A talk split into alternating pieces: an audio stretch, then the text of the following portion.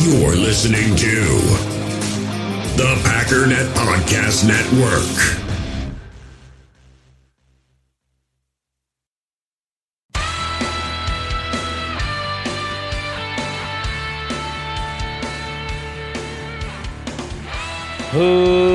Ladies and gentlemen, welcome once again to the Packernet Podcast. I am your host and resident panelist, as always, Ryan Schlip. Check us out online, packernet.com. Find me on Twitter, pack underscore daddy. I'm getting a little bit of an early start on this because, again, I'm not at work today and I figure family's gone. Um, let's see if I can just knock this out. So, if there's any big revelations that come up or anything that I happen to miss, you'll have to forgive me. It's 11:42 Central Time, so it is what it is. But um, plenty of material to continue on with. Um, I, I did have a chance to listen to the interviews. I listened to a couple other podcasts just for fun, I guess. We've got the PFF grades and stats and all that kind of stuff and insights with that. So, plenty to talk about today. But I did want to rip through um, some of the earlier comments or from the uh, the press conferences and whatnot. Just a couple slight observations. I'm sure most of which um, either I've mentioned on Twitter or it's it's pretty common knowledge at this point. But um, Aaron Rodgers did essentially um, corroborate the idea that the the reason for a lot of the way that the offense unfolded, it really wasn't a game plan thing. The Lions dictated it. The Lions said we're playing two shell, as they call it, two safeties and we're just going to take away any passes, you know, 10 yards or more. And we're going to force you to either run or throw these quick little underneath passes, you know, screens and whatnot. And then it's up to you guys to make plays. And so that's just, they just took what was given to them, and then they had a couple explosive plays outside of that. Um, he did go on to elaborate a little bit with Aaron Jones, talking about how special he is. He says, and you watch the tape, 33 is just different, which really just kind of goes to show that, you know, it, it is going to be heavy Aaron Jones for a while, uh, not so much AJ Dillon, especially since, and again, I like AJ and he does some good stuff, but a lot of mental errors. I think pass blocking, there were some issues. I think communication, there was quite a few issues. I remember on one play in particular, it was supposed to be a screen, and he ended up tripping and falling, and there was nowhere for him to go. And I don't remember if he took a sack or what exactly happened, but I remember he was just not happy. And maybe, you know, that might not even be AJ Dillon's fault necessarily. The offensive line tripped him up. I don't know, but I think it's just one of those things when when Dillon's out there, Rodgers just doesn't doesn't like the way things go. Things just don't go as smoothly, and with Aaron Jones, things just go like they're supposed to go. It's not always a great run. It's not always the best read or decision every single time. Sometimes the black the blocking is poor, but it's it you know again it just comes back to what we keep talking about all the time. It's just I can trust that you're going to do what is required on this play, and with Dillon maybe not quite as much real raw talent, really special kind of a person, but he's just got he's got a ways to go. And it's great to have him as a complimentary back right now and eventually a guy that can take over. But I, I don't see anything, you know, unlike Stokes, I don't see anything that says that watch out for Dillon to take over anytime soon. Now, again, there may be a game when Dillon is just tearing it up and they just turn the ball over to him you know that that power, the smash and power type stuff is working, and you know Aaron Jones can't get his footing, so let's just run with it. But in general, I think every game plan going forward is Aaron Jones is going to get the vast majority of snaps. Um, he also went on to talk about how he missed MVS. Um, some some people are concerned and have mentioned it happens every time where you talk about maybe MVS is the problem, um, but Aaron acknowledged that I remember two. He says there were three different times he missed them, and there could have been three more touchdowns in this game. Obviously, butterfly effect. Um, no guarantee that we would have been up three more touchdowns in this, but certainly would have been up more had he hit MVS and stride at least once, because I think one of them was down at the end of the game and we ended up sort of punting or whatever. But um, it's it's also you know it's another one of those negative positive things where you can look at it and say obviously that stinks and Aaron Rodgers didn't play his best and it would have been nice if he could have hit a couple of those passes and you know not look like 2019 Rodgers that can't hit MVS to save his life. But again, what is this offense when that does open up? You know what I mean? So the run game improved, the passing game to some extent improved, and if Aaron Rodgers and MVS can eventually get on the same page, um, that's a whole other dynamic. And re- remember what we heard about MVS in the the preseason. Not that I really bought too much into it, or that anybody necessarily should. It's been two games with almost no MVS impact.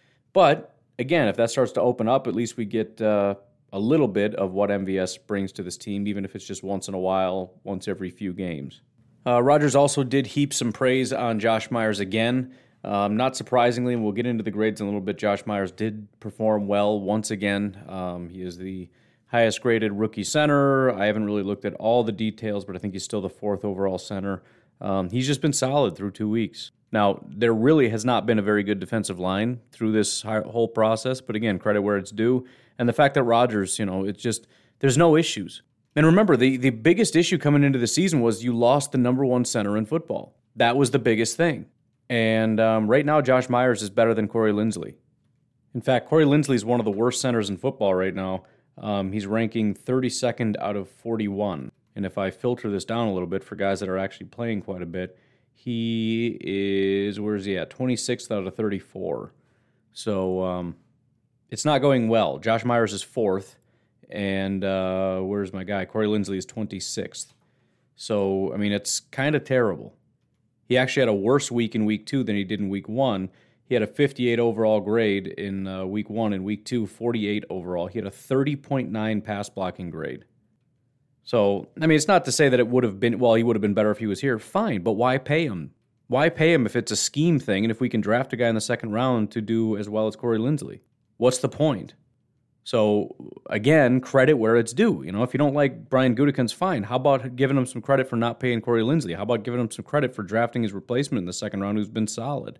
You don't have to like everything, but to ignore the good things um, for the sake of pushing a narrative is silly. And there's a whole lot of that going on. It's going through the Facebook group is just depressing. It's it's just ridiculous the amount of fighting that's going on, and people just cannot, cannot, will not refuse to just be happy. It's mostly fighting. It's not celebrating. It's not, hey guys, we did it, great game, cheers, high fives. No, it's you're an idiot. No, you're an idiot. No, he's an idiot. He should be fired. He should be cut. Let's let Stokes play. I want Slaton. Why isn't Slaton playing?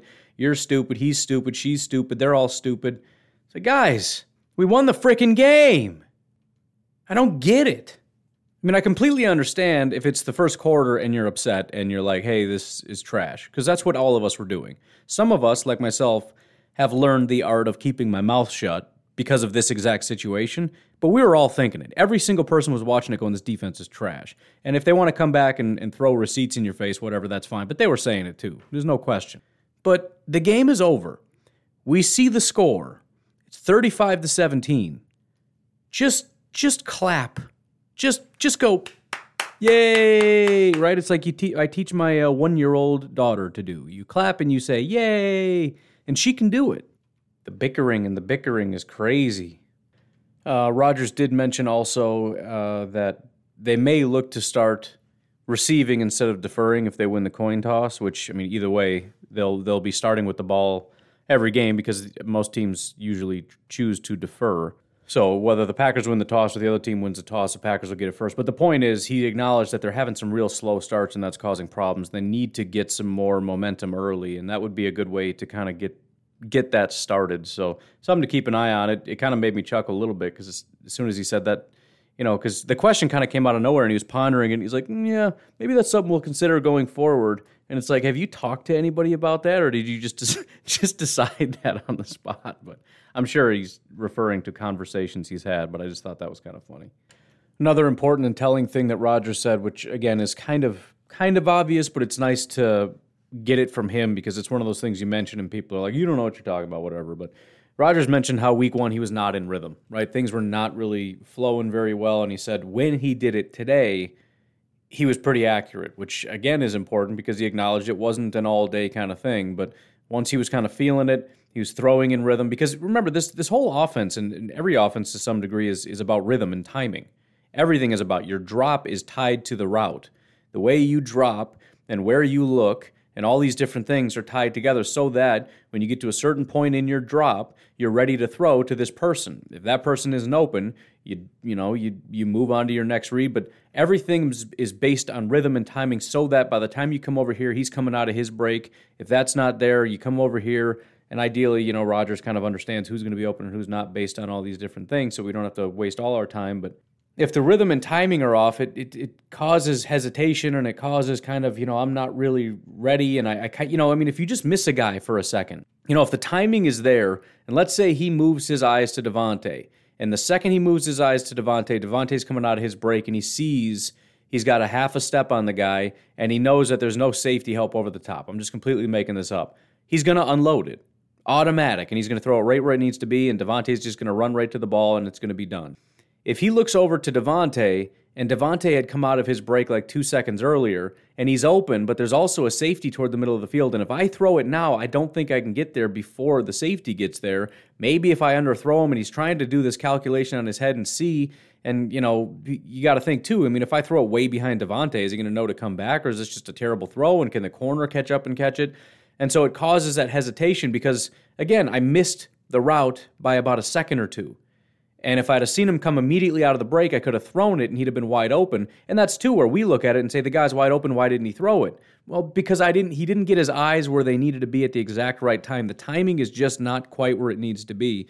And so he again, he said this week when, you know, the rhythm was a little bit more um, in sync and when he was playing in rhythm and when everything was in rhythm. And it's not always just on him. I mean, the offensive line, if they're not blocking well and he has to kind of break the pocket a little bit, it, it throws the timing off of everything because now he brings up his eyes and who's where now. Now pretty much everyone's done running the route. Now we're doing scramble drills.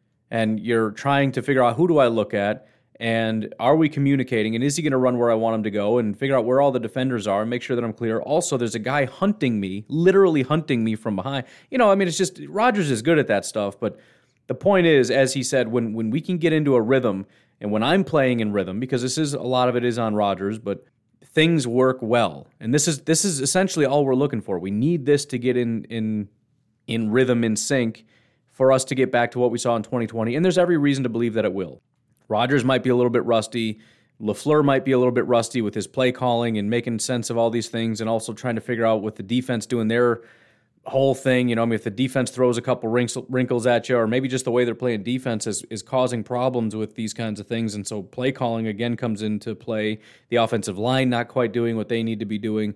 If these things tighten up a little bit, it's going to have a compounding effect where you go from being a terrible team to a really scary football team. Just got a, uh, a live update here. Obviously, this is old news to you, but uh, this is compliments of Justin Young. Um, guy helps me out a lot with the Facebook. If you see some cool graphics and stuff on Facebook, that's Justin. He's my guy controlling all that stuff. But anyways, Tom Pelissero, the Packers are waiving tight end Jay Sternberger per source. Not the most surprising thing in the world. Um, there was some question about that. What are they going to do once the suspension is up? Because that's the thing. You got two weeks, and then you got to make a decision what you want to do. Um, and obviously, the time has come, and they're looking at it. And you know, it's one of those things where they probably because I was thinking if they're going to keep them if they're planning on cutting him, why not just cut him? Well, there's always a possibility that, let's say, a guy gets injured. Let's say um, Robert Tonyan gets hurt. In that scenario, or Dafney or any of these guys, you'll probably bring back Jace.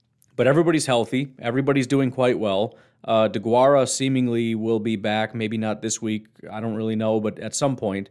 And so they felt comfortable enough to say, Jace, just this just isn't working with Jason. We're going to move on. So Nothing too surprising. Again, it's it is disappointing. You you, you hate to see uh, picks not pan out, but um, that's the nature of the business. And again, I am at least happy to see that the Packers are willing to move on. They're not going to. I mean, they'll give them some time, but if things just aren't working, things just aren't working, then you know it's time to move on. So Jace just could not quite figure it out. Um, as far as Randall Cobb, but the only thing interesting about it, uh, Rodgers was sort of commenting on how he said he was noticing that Randall was not on the field very much. So apparently he didn't realize prior to the game plan that Randall was not going to be a very big part of it. Like I mentioned yesterday, I went through the snap counts and whatnot. Um, he didn't play hardly at all, and so again, Rodgers is playing the game, and as the game's going along, he's noticing, hey, why is Randall never out here? And then again, when he does go out there, he's feeding him the ball pretty heavily. So I just wonder, you know, not drumming up drama or anything, but I'm just saying, I wonder if maybe Rodgers is going to kind of hint toward, I've been trying to tell you, he needs to be out there he went out there, he made plays, and then you guys never put him out there. Maybe he stays out there a little bit, you know, instead of force feeding MVS and all these other Malik Taylor type things. Maybe keep my guy out there. I don't know. I'm just saying. Doesn't have to be a bad conversation, just a conversation. Um, and then uh, finally, Rodgers had a pretty candid uh, moment, a very honest moment about how long is it going to take before you get a real feel for this this team. And he said it's going to be a little while talked about the defense and, and all those kinds of things. And and again, it's it's it's a negative positive. It's not great to hear we're not there yet, and you know I don't really have a feel for this, and we're not really sure what we are and all that. But at the same time, again, it's very evident that they have they're nowhere near their ceiling. And, and you can point to a lot of different things. I mean, Aaron Rodgers is just one of those things. We have not seen even anywhere near peak Aaron Rodgers. He's still like a bottom 10 quarterback overall. If you're looking at PFF, and a lot of that is week one, but week two was not an elite game. Again, we'll get into PFF and all. I want to say it's like 70 or something. It was fine. It was okay, but he missed a bunch of passes, uh, almost threw a pick, and most of his passes were little five yard dump offs. We have not seen Aaron Rodgers just completely go God mode yet, and I fully anticipate that's going to happen at some point. Davante had a very good game. Not exactly peak Davante, but fantastic. I think he was the highest graded player overall. Um, Aaron Jones, definitely have not seen him peak. We have not seen um, the offensive line play a real solid game. I mean, overall, just top to bottom as far as blocking. Uh, AJ Dillon, uh, Tonyan had a decent performance. It was not godlike. Uh, we haven't seen Lazard hardly do anything. We haven't seen MVS do anything. Rashan has been breaking or, or, been winning like crazy off the edge, has not really had a huge impact yet. Za'Darius has hardly played. Kenny is not, you know, week one was solid, but, you know, haven't seen a, a ton of impact from Kenny. The safeties have not had a big impact up to this point. Stokes has barely been on the field. De'Vondre Campbell, we just saw for the first time this past week. So, again, it's, you know, and that's all just the positives. There's going to be negatives every single week. But point is, we, we, we've seen at best average from just about everybody, and they pulled off their first pretty big win.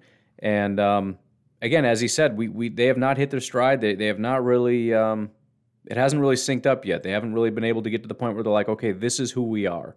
This is who we are. This is what we are. This is how we operate. This is how we're going to win. This is how we're going to lose, et cetera, et cetera. This is what it is. It's still a, a discovery period for even the Packers. Um, as far as Aaron Jones, the I mean, obviously he had a press conference, had a great day. Um, kind of a crazy story. Apparently, he had a necklace, football necklace with uh, some of the father, uh, his father's ashes in it, and he lost it on one of those touchdown uh, scoring plays. So the uh, grounds crew update, I believe they did find it, but um, kind of a scary thing. But Jones kind of took it in stride, made even a little joke about it, something about uh, you know, I know my dad would say if you're going to lose it anywhere, lose it in the end zone. So, um, pretty wild. I feel like you never really get anything super substantive out of Aaron Jones, and I kind of feel like it's just because the media likes him so much. So all the questions are just how did it feel? How does it feel? How do you feel? And like, oh, feel it feels great. How did it feel to do so well? Uh, it feels great. How did it feel to establish the run? It felt great. All right. Thank you very much for your time. I love Aaron Jones. It's not his fault. He doesn't ask himself the questions, but it's like they never, you know, when it's Aaron Rodgers, they want to know like the details. You know, like what what caused this and, and what do you got to do about this? What does your team have to do?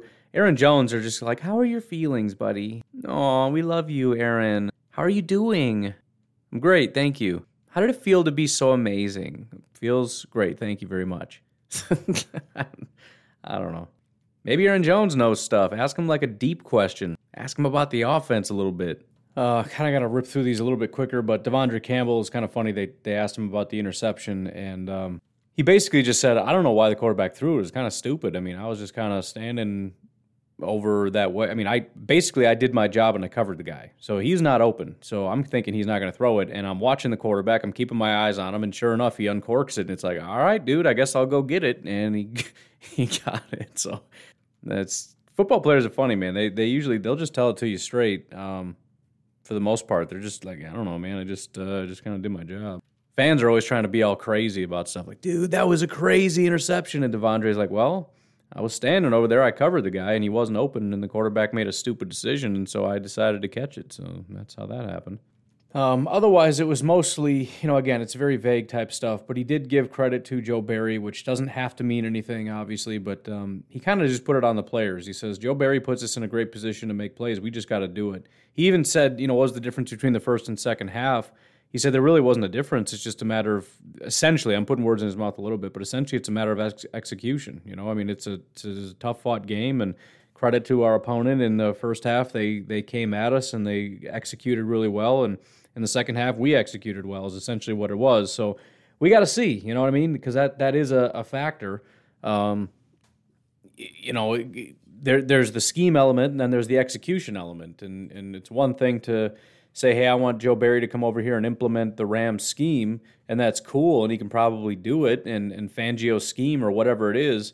And I'm sure that's why Joe Barry got hired because it's you know, it's it's what Matt LaFleur respects. He respects and fears that kind of defense, so he went and got a guy that can implement it.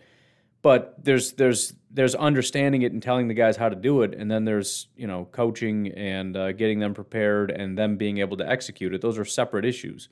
So um, again, it's it's a step in the right direction to see at least in the after six quarters they uh, they start to execute it a little bit. And um, again, we'll have to see how it goes. But that's that was Campbell's um, sort of way of, of illustrating the situation on defense. Uh, looking at Matt LaFleur, uh, the first thing of substance that I heard him say talking about Eric Stokes, it's very clear again. Everybody wants to hear Matt LaFleur basically come out and say he's our guy, he earned his spot, but he didn't. He said, you know, when asked about him, the first thing he does, and you can always tell based on whether they try to pump people up or put people down. For Kevin King, when people talk about Kevin King, the question is usually asked in a negative way, and they go out of their way to talk about how great Kevin King is. When asked about Stokes or TJ Slaton or whatever, it's the exact opposite. The question is is something to the effect of how how did you and it's not just a random thing like with Slaton like how excited are you about him potentially doing this, that, or the other. It's about, hey, he had a great game, huh, coach? And immediately you can hear him try to downplay it. And it is a little bit annoying that they do that, but it's it's uh, I don't know, it's just a thing they do. And so he says, yeah, you know, he had uh, he had the one play. Um, that was on our side, and then the other play at the end of the game, and then immediately transitions to look, he's a he's a young player, and uh, we're gonna try to find ways to get him involved, etc. Bottom line, he's not ready yet. We're gonna try to get him on the field as much as we can, but uh, he's obviously still not our guy, and uh, we'll see how it goes. Maybe he's just saying that because he doesn't want uh, to get you know King upset or doesn't want to get Stokes a big head or anything like that, or maybe he just doesn't want to tip his hand to the 49ers. I don't know, but it's just one of those things, man, and it gets gets a little bit annoying, but it is what it is. Um, Stokes is not Kevin King's still the guy right now. Um, talking about the interior offensive line, um, the question was posed: Why did you start Runyan over Lucas Patrick? I think that was fairly straightforward with the injury and the, the not practicing and everything. Why Runyan started, but he also did mention it's kind of still a fluid situation, similar to how it was in the preseason. Um, and given Runyan's slow start and the fact that, or, or excuse me, um, Newman's slow start and Patrick, uh, geez, Runyan having such a good day, day, and again, we'll go over all that. Um, it's not impossible we have Runyan and Patrick back again next week. We'll see what happens with Newman. Newman did great out as a pass blocker quite well, but the run blocking was just horrific. And um, that's, again, if, if you're going to play a team that's just going to play too high, and say we dare you to run and you got a guy as good of a pass blocker as he might be he can't push anybody out of the way that's going to be a problem. So we'll see what they end up doing. I think any combination of those three is is you can make a case for for any of those. Anyways that's about it. Again it, you know a lot of platitudes and uh, obviously barnes and davante talk to uh, talk to the media as well and kind of you know whatever you can go check those out if you want. The Green Bay Packers have their own YouTube channel. They update a lot of these things. They do a good job there. I would use that instead of Packers.com because Packers.com is terrible. Um, just my own my own re- advice to you. You know, it's kind of funny. I, I, mentioned how I didn't really want to watch the Peyton Manning cast, and maybe I should have. Some of it does seem kind of interesting. I don't know, whatever. Um, I want. I really want to. If anybody has, I don't know if they replay that at all. Maybe I'll check YouTube TV see if they have that on replay or whatever. But they did show the replay of that Tonyan touchdown. It was kind of cool because you get the comments from because Brett Favre was on there, which is super cool. I didn't even know he was a guest on there. But you got Eli, you got Brett, and you got Peyton, which are I mean, let's let's be honest. Whatever you think about Eli, these are three unbelievable quarterbacks. I mean, you've got how many Super Bowls between them? Brett's got one, Eli's got two. How many does Manning have? Um, I think he's also got two. So we got five Super Bowls among these three quarterbacks. Um, and just talking about it. But the other interesting thing is. Um, they talked about, well, he had the underneath. That was the Lazard thing that everybody was saying he was wide open. And Brett's like, he had everybody. And I looked at it, he kind of does. Um, you got MVS on the outside. He just runs a, a curl, and he is open. Um, Davante wasn't open, but he was held. And I feel like if the ball was thrown in that direction and the refs are looking, that's an automatic first down, no question about it. The only guy that really wasn't open was Aaron Jones, and he kind of ran a similar. I don't know. Let me go back a little bit. It looked like another little curl, but it's one of those where you run to the fender and just kind of turn around, and there's there's nothing there. But it, it really was just about everybody's open. He threw to the one guy that was not open, and it was such a picture perfect pass. And that's kind of the cool thing. It's the cool thing and the horrible thing about Aaron Rodgers because Aaron Rodgers will refuse to just take the simple throw that's right there. I mean, Allen Lazard and Rodgers even said he might have scored on that easy first down. I mean, he's he he was so the Packers are on the 22 yard line. It looks like um, the first down marker is at about the 16. He was at about the 10 yard line, wide open. So that's a definite first down and all that kind of stuff. But the point is, he just hit Davante. Right, that is a tough, tough throw. I mean, it was deep down the right sideline, right in the bucket. So he's feeling it and he's looking at this and he sees Tonyan and he knows that defender's not going to turn around. If I can put the ball right where it needs to be and Tonyan pops his head just around the corner and can catch this, I can get the ball there. And he said, you know, he's just he can just feel it and he feels himself in rhythm. And that's when we know Aaron Rodgers is starting to feel it. And that's when I said this is the moment when Aaron Rodgers started to feel it and it's it's good, but it's also bad again because if this doesn't get completed, if the if the defender gets his hand up and swats it away, if Tonyan doesn't catch it or whatever, we're all going to look at this and say, Allen Lazard was open, you dummy. Why didn't you just throw it to the open guy? It's it's the blessing and the curse of Aaron Rodgers. But at the end of the day, the thing that makes Aaron Rodgers special is those throws. But anyways, before we take the break, I want to talk about our next giveaway. We are doing a Davante Adams signed jersey. So it is a signed Davante Adams jersey. Again, it's going to be very, very simple to do. Um, we're going to have a graphic made up, and this time it's going to be on Twitter. So once that graphic comes up, I'm going to pin it to the top of my profile, and you're just going to have to follow me, pack underscore daddy, retweet that picture, and sign up at Pristine Auction. Use promo code PACKERNET. That's it. So if, again, most of you have already done all of these things. You're already following me on Twitter. You've already signed up at Pristine. So all you're going to have to do is when that graphic comes, just retweet it. If you haven't done those things, again, they're very, very simple to do. So that'll be the thing. The graphic should be up by today, or I guess technically yesterday. Um, but, anyways, also, if you wouldn't mind supporting me, patreon.com forward slash pack underscore daddy, it would be greatly, greatly appreciated. One of the things that we had discussed on the live stream that I think we're going to do is start doing some prop bets among the patrons. And I'm not exactly sure how it's going to go, but it's essentially just going to be some kind of I don't know, but it's either going to be everybody submits their own prop bets and then we set some lines for it or whatever. I'm not sure the best way to go about it, but it's going to be fun stuff. It's going to be, you know, 10 to 1 that uh, you know, DeGuara gets the first touchdown when he comes back or whatever like stuff like that. Um, 30 to 1 that uh, Stokes gets a pick 6. Again, I don't exactly know the details, but everybody I've talked to has really really liked that idea. And so I figured that'd be something kind of fun to do with the patrons. So if you want to jump in, again, you can do it for as little as a dollar a month. I'm trying to be more active with the patrons, but it's just it's difficult to do. Um, I do semi regularly get these podcasts up, recorded early, and put up on Patreon, so you can listen to it early and ad free on there. It's one of the one of the perks. I can also do polls on here. I need to start doing more polls. Let me try to do one right now. Never done a poll before, but there you go. What grade would you give the Packers in week two? A, B, C, D, F. By the way, interesting little side note: we actually had E's in uh, in my school. I think it was middle school, maybe high school. I don't know. U forty six out there in Chicago. It was A B C D E. There was no. It was not F's. It was E's. Anyways, let's take a break and we'll dig in a little bit on uh, what happened for the uh, Green Bay Packers. Looking at PFF statistics. We all have smartphones, and we all know they're pretty amazing, but they also can be amazingly distracting, especially when we're around other people. So, US Cellular wants us to reset our relationship with our phones by putting down our phones for five. That's right, a company that sells phones wants us to put down our phones. And to see what we find, learn more at uscellular.com forward slash built for us. Passion, drive, and patience. The formula for winning championships is also what keeps your ride or die alive. eBay Motors has everything you need to maintain your vehicle and level it up to peak performance superchargers, roof racks, exhaust kits, LED headlights, and more. Whether you're into speed, power, or style, eBay Motors has you covered. With over 122 million parts for your number one ride or die, you'll always find exactly what you're looking for. And with eBay Guaranteed Fit, your part is guaranteed to fit your ride every time or your money back. Because with eBay Motors, you're burning rubber, not cash. With the parts you need at the prices you want, it's easy to make your car the MVP and bring home huge wins. Keep your ride or die alive at ebaymotors.com. Eligible items only, exclusions apply. In the hobby, it's not easy being a fan of ripping packs or repacks. We get all hyped up thinking we're going to get some high value Jordan Love card, but with zero transparency on available cards and hit rates, it's all just a shot in the dark. Until now, introducing slab packs from arenaclub.com, the only repack that provides real value, a complete view on all possible cards and clear hit rates for each one. Now, when I buy slab packs on Arena Club, it finally feels like I know what I'm getting. And honestly, the best thing for me and my son is the fact that we're kind of novices into this.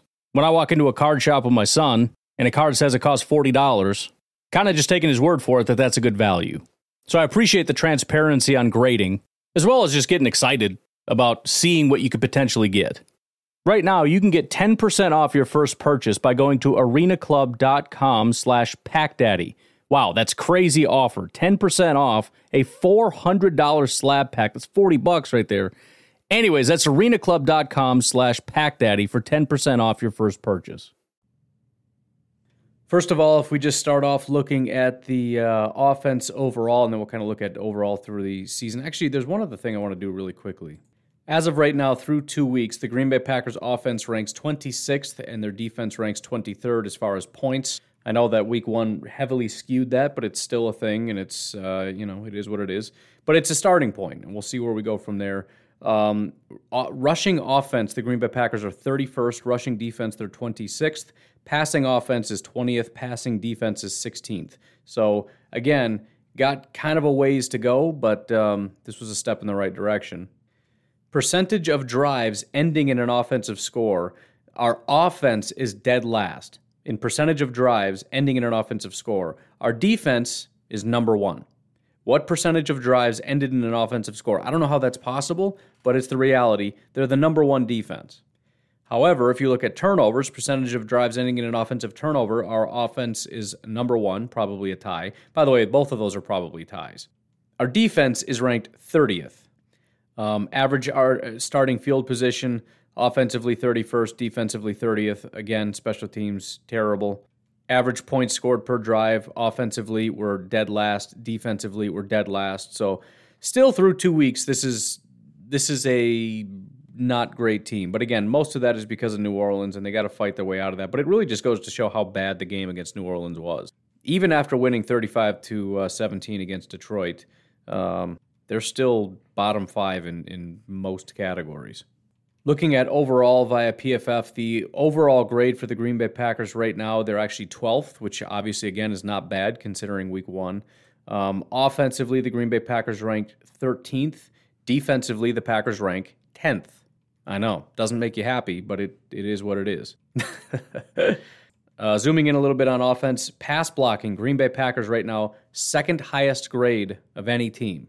Tampa Bay Buccaneers are number one. Receiving grade, the Packers are 17th. Running grade, the Packers are 24th. Run blocking, the Packers are 10th. Defensively, when we look at run defense, the Packers are 10th. This is almost exactly opposite of what every Packer fan is saying right now. Every angry Packer fan is talking about this team in the exact opposite way. They're talking about how, you know, our pass blocking is terrible, our run blocking is terrible, our run defense is terrible. Um, 10th overall. Tackling, another thing that everybody hates about the Packers, by far, and I mean by far the best tackling team in football. Second place is the LA Rams, very good defense. By the way, and I mentioned this already before after week one, the number one characteristic of a good defense is tackling. As stupid as it sounds, every good defense is good at tackling, and the Packers are always terrible at tackling. The second highest graded defense in tackling is the Rams with a 74 overall grade. The Packers have an 85.7 overall grade. They are by far the best tackling team in football. Pass rush, uh, not surprisingly, is 24th overall. Coverage is 11th overall. And then special teams, the Packers rank 26th. So, a couple not surprising things. Pass rush is really bad overall. Special teams is really bad overall. Looking at this game in particular, overall, the, the highest performing players in reverse order Josh Myers, again, another good day, 70 overall. Aaron Rodgers with a 70.6. Like I said, that's about what I expected. Robert Tonyan with a 78 overall grade, 81 receiving grade. John Runyan was our highest graded offensive lineman, fourth highest on the team. Had an 87.2 pass blocking grade, 73 run blocking grade. He was our highest pass blocker and highest run blocker on the team. Great job by John Runyan. Randall Cobb was our third highest, which is great to see. Davante Adams was number two, so I had those two backwards. 87.4 overall. Aaron Jones, 88.1. He only had a 74 running grade, a 77 pass blocking grade, but a 92.1 receiving grade. It says pass grade, but it's essentially receiving grade. Um, couple 60s and, and 50s. There were there was nobody below a 50, which is good to see on offense. Marcedes Lewis was the lowest graded with a 50.5. Um, I know the Green Bay Packers would riot if they heard that. They love Marcedes Lewis and everything that he does, but it is what it is. Allen Lazard, Royce Newman, MVS, um, AJ Dillon, Elgton Jenkins, and Dominique Dafney also in the 50s. I know Elgton Jenkins, blasphemy to say he didn't play well, but it is what it is. Looking specifically at the uh, the blocking, run blocking grades, again, John Runyan was the only one that graded out pretty well. He was in the 70s. Um, guys that did really poorly. Royce Newman was the lowest with a 44. Elgton Jenkins with a 48. That was both of their biggest Achilles heels. Neither of them really did terrible as pass blockers. Um, Royce actually graded out really high as a pass blocker, um, second highest overall. But this is this again. This is kind of a problem. This is part of the issue with a team when you're trying to dominate on the ground and you got your uh, left tackle and your right guard not doing a good job holding off the uh, the attacks off the edge. And listen, Trey Flowers, who was up against Elgton Jenkins, he's a big dude. And he's kind of built that way. He's he's a real good set the edge run defender kind of guy. And you know, he got the best of Elgton. It is what it is. But um, whatever. Pass blocking, though, the team overall, again, really high as a group overall pass blocking grade. John Runyan, 87, Aaron Jones, 77, Royce Newman, 76, Dominique Dafney, 76, and Josh Myers, 72. Elgton Jenkins, 64, Billy Turner, 63. Um, and then that's about it for the offensive lineman. In terms of all the pressures, there were two sacks credited uh, one to Royce Newman, one to Elgton Jenkins. The hits, three of them Josh Myers, Royce Newman, and Elgton Jenkins. Hurries, one for Elgton Jenkins, one for A.J. Dillon, and four for Billy Turner. Grand total, four pressures was the most given up by Mr. Billy Turner as expected. El- sorry, I can't help it. Elgton Jenkins gave up three. Royce Newman gave up two. A.J. Dillon gave up one. Josh Myers gave up one. Another interesting little tidbit. Um, at one point for one game, and I don't exactly know why, it'll be interesting for somebody to go back and find it. Apparently, John Runyan played left tackle for one snap, and uh, Elgton Jenkins came in at left guard. Don't know why. Weird little wrinkle, but something to uh, something to think about, check out, learn about, find out about. Give me an answer for. That'd be great. Um, as far as far as zone and gap, it was uh, sixty uh, percent run in zone for our offensive line, twenty three percent gap. Which a, there's always a, a gap between that and, and what's left. I don't know what else they were doing the rest of the time, but um, again, still a, a, heavy zone team, obviously. Uh, looking at Aaron Rodgers' grades, again, we kind of looked at all his statistics already. But 70 overall, 73.2 passing grade, uh, two big time throws, one turnover worthy play, had an adjusted completion percentage of 81.5, which was his exact completion percentage. I don't know if I've ever seen that before. That means there was no throwaways, there were zero drops, there were no batted passes. It was just a completely clean game in that regard. Um, time to throw was 2.76, so much more in rhythm. Um, again, NFL pass rating 145.6 through 16 first downs, which is pretty remarkable. Uh, looking at clean versus pressure, again, the the the massive difference for Aaron Rodgers is truly incredible, and and I think part of this is you know he's still kind of struggling a little bit. Um, we're seeing him kind of panic a little bit under pressure, but 85.2 overall grade. He was 19 of 20, 212 yards and four touchdowns when he was kept clean. I mean, that's about as perfect of a game as you can get. A 150.4 passer rating when he was kept clean. Under pressure, though he was three of seven for 43 yards, had a 42.9 passer rating, zero big time throws, one turnover worthy play. That's the one that should have been a pick, 63.4 passer rating. Again, nobody really does as well when they're under pressure, but that, the massive difference there is pretty incredible. They need to, to figure something out to get Aaron Rodgers a little bit more comfortable, even under pressure, give him some kind of a, a dump off valve or something, because he's still kind of in scramble panic mode. Um, again, the rushing grades, as far as the actual run grades, Aaron Jones against 74, Kylin Hill 63, uh, Jordan Love. Oh, yikes, that's embarrassing. Jordan Love had a 60 overall grade on his three kneel downs. A.J. Dillon was lower than that, so yikes. Um, and Aaron Rodgers had a 50.6 overall grade. Um, yards after contact per attempt, 2.35 for Aaron Jones, three for Kylin Hill, and of course AJ Dillon with four because he's just an absolute brute. Which again is is funny, and it it, it goes to kind of ex- telling us exactly what I was saying. He had more yards after contact than he had yards per attempt, which means his average contact was behind the line of scrimmage. I don't understand how that keeps happening to him. four yard average after contact, 3.6 yard average overall. But uh, Aaron Jones uh, forced two missed tackles. A.J. Dillon forced three missed tackles on only five attempts. Uh, longest carries, A.J. Dillon was eight. Aaron Jones, nine. Kylin Hill, five. Nobody, again, for the second week in a row, had a 10 yard rush. Um, let's see. Zone and gap, obviously, again, everybody's pretty heavily in zone. In fact, um, almost entirely, Aaron Jones is the only one that played a heavy amount of, of gap, about 35% ish.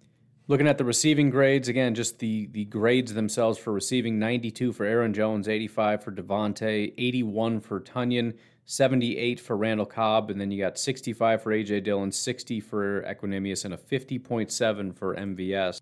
Yards per reception, Tonyan 17.3, Davante 15.1. Uh, obviously, Aaron Jones had the three touchdowns, Tonyan had one.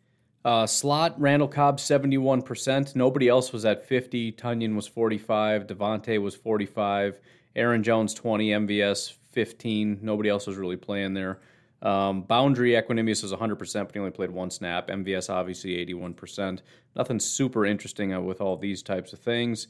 Uh, Randall Cobb did play in line for a snap. Aaron Jones also in line for four. MVS, obviously, a lot of his stats are, are miss, messed up because of the three missed completions, but his average depth of target was 28 yards. So if those were completed passes, that's that's some pretty remarkable stats. But obviously, we'll never know exactly how that pans out. Um, contested catches, uh, MVS was uh, zero for one. Robert Tonyan was one for one. First downs, Aaron Jones converted five. This is what I love about the team. Aaron Jones converted five first downs. Davante converted five first downs. Tonyan was three. Randall was two, and A.J. Dillon's one catch was a converted first down. 16 different first downs by five different guys. That's pretty awesome. Passer ratings Robert Tonyan, a 158.3, Aaron Jones, 139.6, Davante, 118.8, Randall, 102.8, A.J. Dillon, 100, Equanimeous, a 79.3, and MVS was a 39.6. It's a heck of a group. Flipping over to the defense, uh, the guys that played well, we had six of them. Krys Barnes with a 70 overall grade, Eric Stokes with a 72, Oren Burks with a 73, only played two snaps, but still. Preston Smith with a 74, De'Vondre Campbell with an 80.9, Kenny Clark with an 85.8. Couple uh, immediate observations before we get to the guys that didn't play well. Number one, Kenny Clark, two good weeks in a row. We'll get into the stats in a minute, but two good weeks in a row. Number two, again, linebackers just polluting the top which is a terrible choice of words, but that's what I'm going with. They're just littering the top. We had three linebackers play, and they're all in the 70s. They're all in the top. Not one linebacker played terribly. Not one of them played poorly. Not one of them was even average. They were all playing well, all of them in the 70s. We had six guys that played well, three of them were inside linebackers. It's remarkable. Um, again, a bunch of fairly averages. The only guys that played really poorly, Chandon Sullivan, uh, did play 18 snaps uh, with a 50 overall grade. Tyler Lancaster, Kingsley Keke, and TJ Slaton. Again, it's our defensive line at the bottom. Last week it was the same group. Not exactly. I don't think TJ was necessarily there, um, but it was all defensive linemen at the bottom. And again, it's the same thing. 37 grade for TJ Slaton, who played six snaps. Kingsley Keke played 32 with a 44 overall grade. Tyler Lancaster 46. So this is this is putrid what these guys are doing. So it's it's a little bit of a trade off. I don't know why the slow start. And again, Kenny's Kenny's killing it. So I guess I'll take the trade off. We got good linebackers, and Kenny's kind of back on track, but everybody else is terrible. Okay, I you know we'll we'll let one of the coaches come in and explain why that's happening. But again, I'll take that trade off. Um, looking specifically at run defense grades, we had four guys at the top: Preston with a 74, Krys Barnes with a 77, Kenny Clark with a 78, and De'Vondre Campbell with a 79.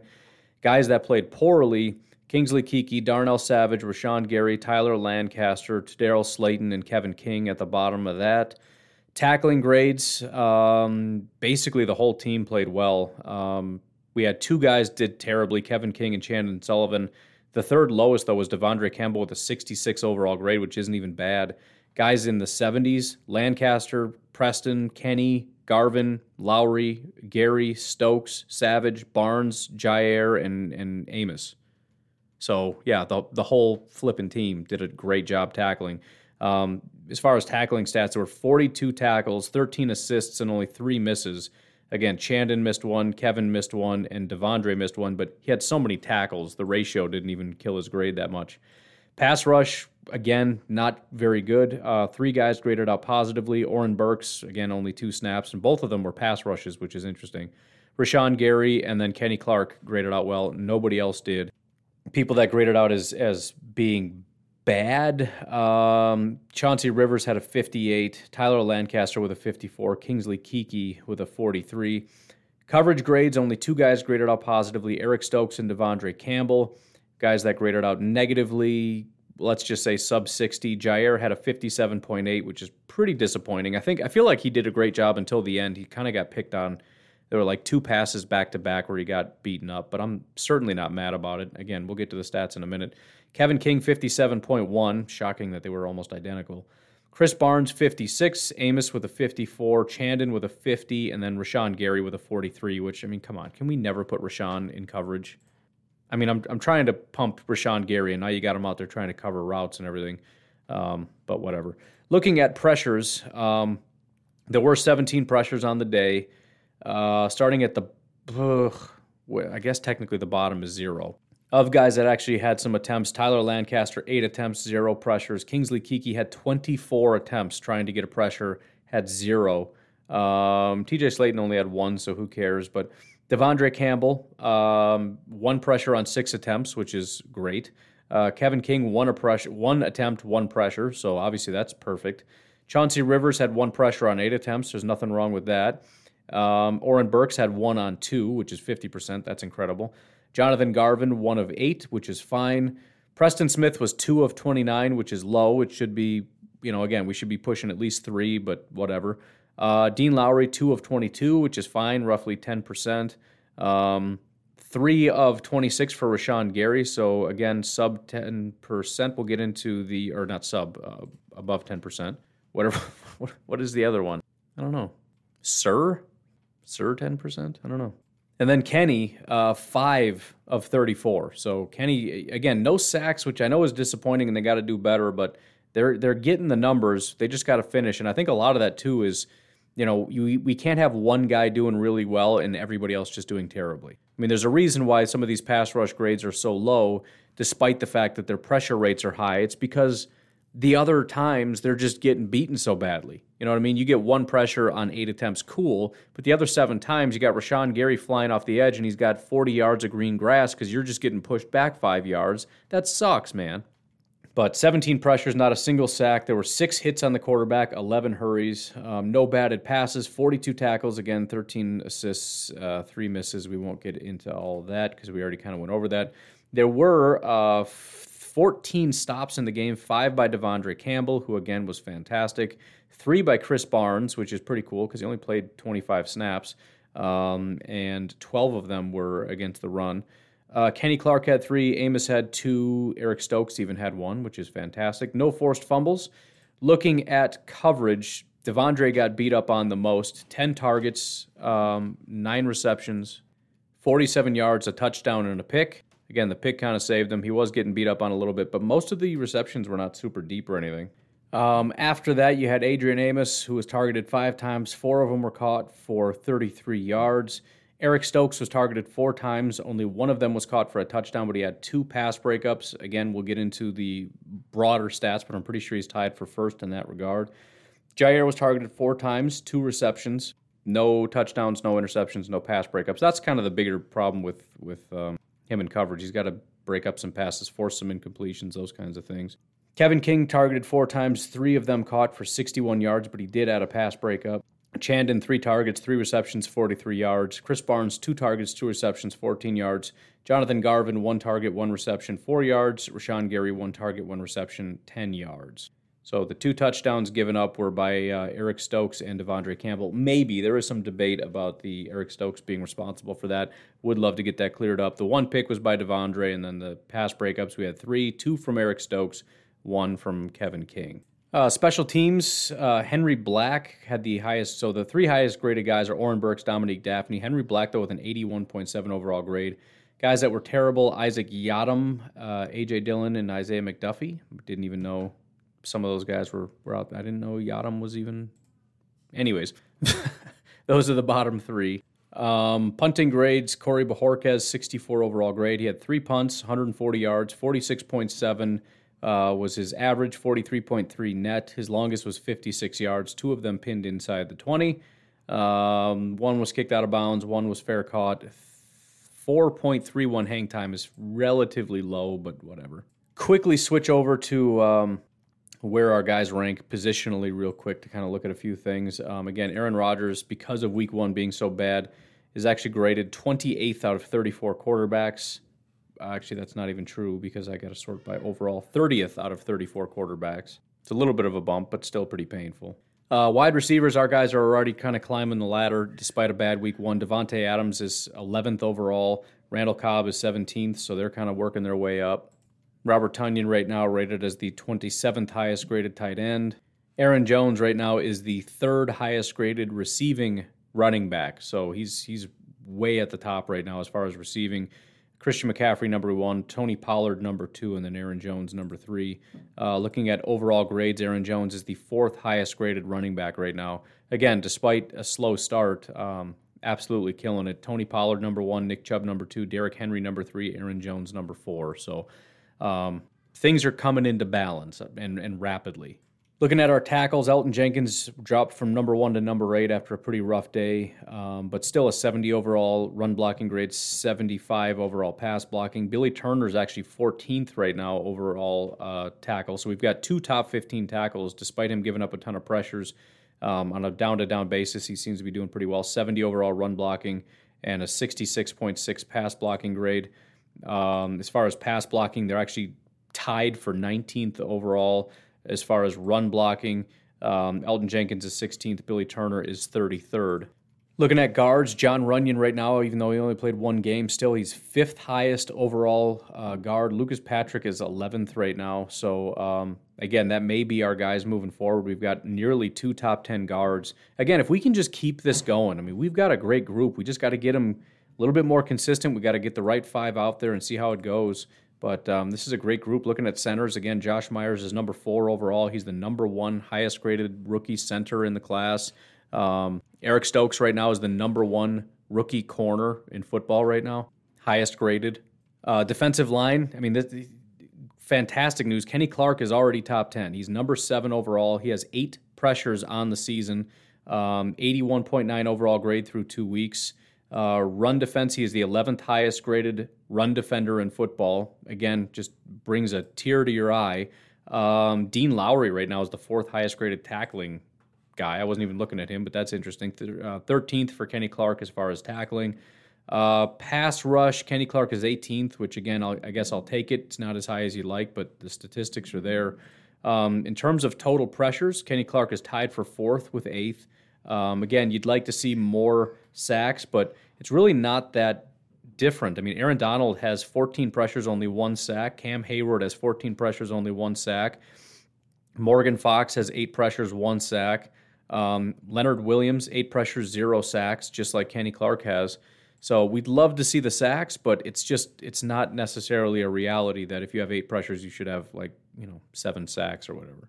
So we needed a quick start from Kenny, and and listen, he, here's here's the sneaky thing that's going on. I don't again, I don't want to overhype things. There's still a lot of negatives, but one of the things I had mentioned is what is this team if the offense kind of stays this way and the defense kind of picks it up? We've already got Kenny with the fast start. We've already got some great stats from Rashan. He just hasn't quite finished, and we haven't been able to generate a ton of pressure. Preston, by the way, pretty solid start. We'll get to that in a second. Za'Darius, we've hardly seen. Safeties haven't hit their stride yet. Linebackers are the best we've seen from any linebackers in Green Bay in forever. Corners with Stokes, highest graded rookie. Cor- I mean, the, the, the corners are doing well. What happens if and when this thing actually kind of clicks? I'm, I'm still stuck on or concerned about maybe this team is about to be real bad, but also I don't know that this team isn't really good. We got to see what this thing at, at its full form actually looks like. Uh, Preston Smith, by the way, ranked 10th best pass rusher in football right now with an 84.3 overall grade, 10th best. Uh, he has three pressures, which obviously is not super impressive. It's the lowest of anybody, even in that same category. But the biggest thing is that he is the fourth best run defending edge rusher in football, which is kind of the big thing he was when he came here. That was the big thing that I wanted from him and thought that he would be able to provide, and he just hasn't. He has an 87.4 run defense grade off the edge. Uh, Demarcus Lawrence is number one. Alex Highsmith in Pittsburgh is number two. Um, and then some guy in Baltimore, I can't pronounce his name, uh, Oweh, not Jason, but Odafe Oweh is number three, and then Preston is number four. Um, he is the eighth highest graded tackling edge rusher in football. Rashan Gary right now is 20th in terms of pass rush. Again, um, Preston is nowhere on this list, but he's ranked 20th right now in terms of pass rush with a 77.7 overall grade. Coverage, I don't think anybody cares, but Preston is eighth. Jonathan Garvin is 21st. So, I mean, it's a thing that happens and exists, and I guess they're kind of good at it. Um, in terms of pressures, Rashan Gary is uh, tied uh, for 23rd with a couple different guys with seven total pressures so far. Linebacker grades, De'Vondre Campbell is 13th. Again, last time we saw a nearly top 10 or a top 15 um, linebacker in Green Bay was, I don't know how long ago. Uh, run defense, he is the third, tied for third highest graded run defender in football at linebacker with an 85 overall grade. Um, none of the other stats are particularly spectacular, so it's not really that important we look at it. However, tackling grade, Krys Barnes is eighth. Uh, pass rush grade, nobody really does very well. Coverage, we've got De'Vondre Campbell 27th. Corners, how about corners? Jaire Alexander 28th. Again, he didn't have the greatest week two, but I still anticipate him getting better. But here's the thing Eric Stokes, right now, 11th best corner in all of football. He is, I mean, you, just listen to the list of names. Just, just this is just exciting to listen to. Casey Hayward, Jalen Johnson, Xavier Howard, Joe Haden, Jalen Ramsey, Marshon Lattimore, Avonte Maddox, Chris Westry, Carlton Davis, Chris Harris, Eric Stokes. There's your list. it doesn't have to stay that way, but that's crazy. By the way, 15th is Patrick Surtain, the first, or was he the second? I don't know. One of the highest graded, highest regarded corners in all of the class. Great preseason, all that stuff. He's 15th. Eric Stokes is 11th right now. And Eric Stokes was considered a reach in the first round. He was a, a, mid to late second round pick. The Packers were stupid because they reached on him. Number one rookie corner in football, um, 11th overall in the entire NFL. Again, he is tied right now for number one with three pass breakups. If you just look at coverage grade, by the way, which is the most important thing, Eric Stokes is ninth. He's tied with Xavier Howard right now for ninth. Safeties, kind of like last year, we're getting off to a slow start a little bit. Um, Adrian Amos is 34th. Darnell Savage is 39th. It's not terrible, but they're clearly not where they need to be. If you look at run defense, though, Adrian Amos is seventh overall. So we still, at least if nothing else, have that going for us. Uh, coverage, you got Darnell Savage at 33rd. Again, not super fantastic, but it's it's something, and they're they're they'll get there. You know, when when it's week one and you give up two touchdowns and you're Darnell Savage, it's gonna be it's gonna be a little bit of a climb to get back to where you need to be. By the way, digging into a couple of these more in depth stats, the win percentage, Rashan Gary is 11th overall. 24.4% of the time he's winning. One quarter of the time he's beating the guy across from him. So again, I'm I'm happy with him. I would like to see a little bit better uh, finishing, I guess, like a lot of these guys. But um, that's that's an incredible stat. It just is. Kenny Clark right now is 19th, 15.4%, which is still a really good number, but again, 24% is is crazy. Looking at corners, one of the other cool things that they've got here when you just look at some of these more in-depth coverage stats and grades or whatever is forced incompletions, which pass breakups count and all that stuff. Um, Eric Stokes still tied for the lead with third, but they've also got forced incompletion percentage. He's by far in first place. The guy in second place is Chris, Chris, Chris, Chris Westry from Baltimore. 40% of the time when he targeted, he forces an incompletion. Eric Stokes is 60%. Five targets, three forced incompletions. Um, if you look at uh, snaps per reception, in other words, how many times do they snap the ball before anybody catches a pass on me? Number one in the NFL right now is Eric Stokes. He's number one. By the way, strangely enough, Jaycee Horn is number two. Greg Newsome is number three. Or they're actually tied for number two, but that's two and three. All rookies at the top. Jaire Alexander is 17th with 15.8, but Eric Stokes, number one. 37 times they'll snap the ball before anybody catches a pass on Eric Stokes. So is he off to a good start? I'd say he's off to a pretty good start. Uh, breaking it down by man and zone right now, um, man coverage, the Packers are just all about it, man. Kevin King is actually the 11th highest graded man cover corner in football, whether you want to believe that or not, 76.1. Eric Stokes is 75.5. Jaire Alexander, 67.9, and he's 26th. So 26th, 13th, and 11th Um, they're playing some great man defense, which is a little depressing because this is a heavy zone defense. but um, the percentages actually are are not. Um, am I even looking at that right? That's kind of weird.